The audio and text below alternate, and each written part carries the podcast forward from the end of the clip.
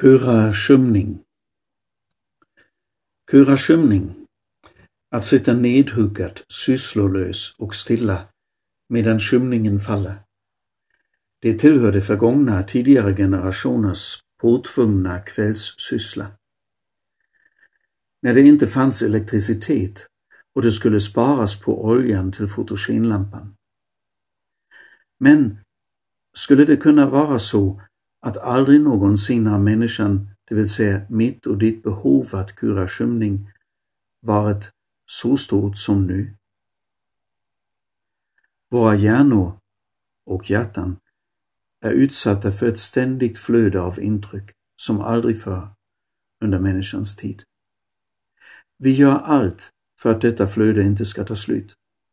Inga aktiviteter utan att ljud samtidigt måste passera våra trumhinnor, till exempel. Hänger människors kraftigt ökande sömnproblem ihop med att våra hjärnor inte får nog med ro och tid till att smälta olika sorters intryck och tankar? Nej, jag vill inte raljera. Men allt oftare undrar jag om Gud manade människor till stillhet redan på Bibelns tid. Hur mycket mera gäller det då inte för vår tid? Stillheten, som är en viktig del i relationen med vår Gud och Fader, den stillheten ska ju inte behöva komma till korta. Lyckligtvis finns olika sätt att underlätta för den, göra mig tillgänglig för hans tilltal och öva mig i att känna igen hans röst. Till exempel att regelbundet och ensamt gå en längre runda med frågan i sitt hjärta, Herre, vad vill du tala med mig om? Vad vill du visa mig? Är det något jag behöver höra? Ta tag i? Vad har du för tankar för min dag? För tankar om och för mitt liv? Om och för min roll eller mina attityder i sammanhangen som jag befinner mig i och i församlingen som du gett mig. Ett av Guds typiska drag är att han aldrig är högljudd med sina barn, utan lågmäld. Det är ett av hans kärleksdrag som inte tränger sig på, utan inbjuder istället till tillit.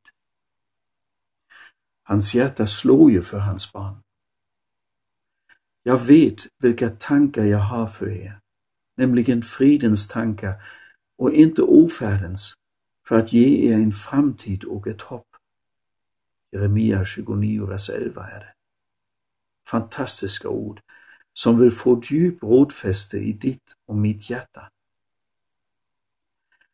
Genom stillhet och förtröstan, det vill säga tillit, blir ni starka. Lät Gud hälsa sitt folk när de var vilse och hade bråttom att söka hjälp hos andra makter. Läser vi hela versen anar vi där Guds vånda och smärta för sitt folk. Om ni vänder om och är stilla blir ni frälsta. Genom stillhet och tillit blir ni starka. Men ni vill inte. Gå in i din kammare och stäng din dörr när du ber manade Jesus. Och han praktiserade det själv. Han liksom stängde dörren för att hålla borta alla ljud och göromål som trängde sig på. Rätt ofta drog han sig undan för att vara i samtal, i dialog med sin far. En ny vecka med oskrivna blad ligger framför dig och mig. Får jag inbjuda dig till ett experiment?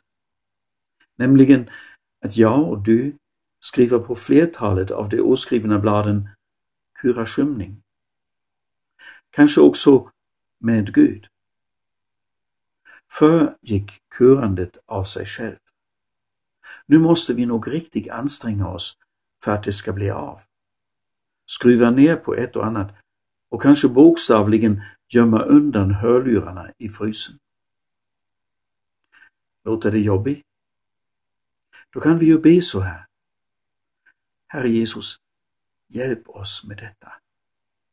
också för dina tankars och planers och ditt rikes skull. Amen. Låt mig tillfoga ett litet PS. Det bästa sättet att vara stilla inför Gud, det är ju att tillbringa tid i orden som Gud gav oss i Bibeln.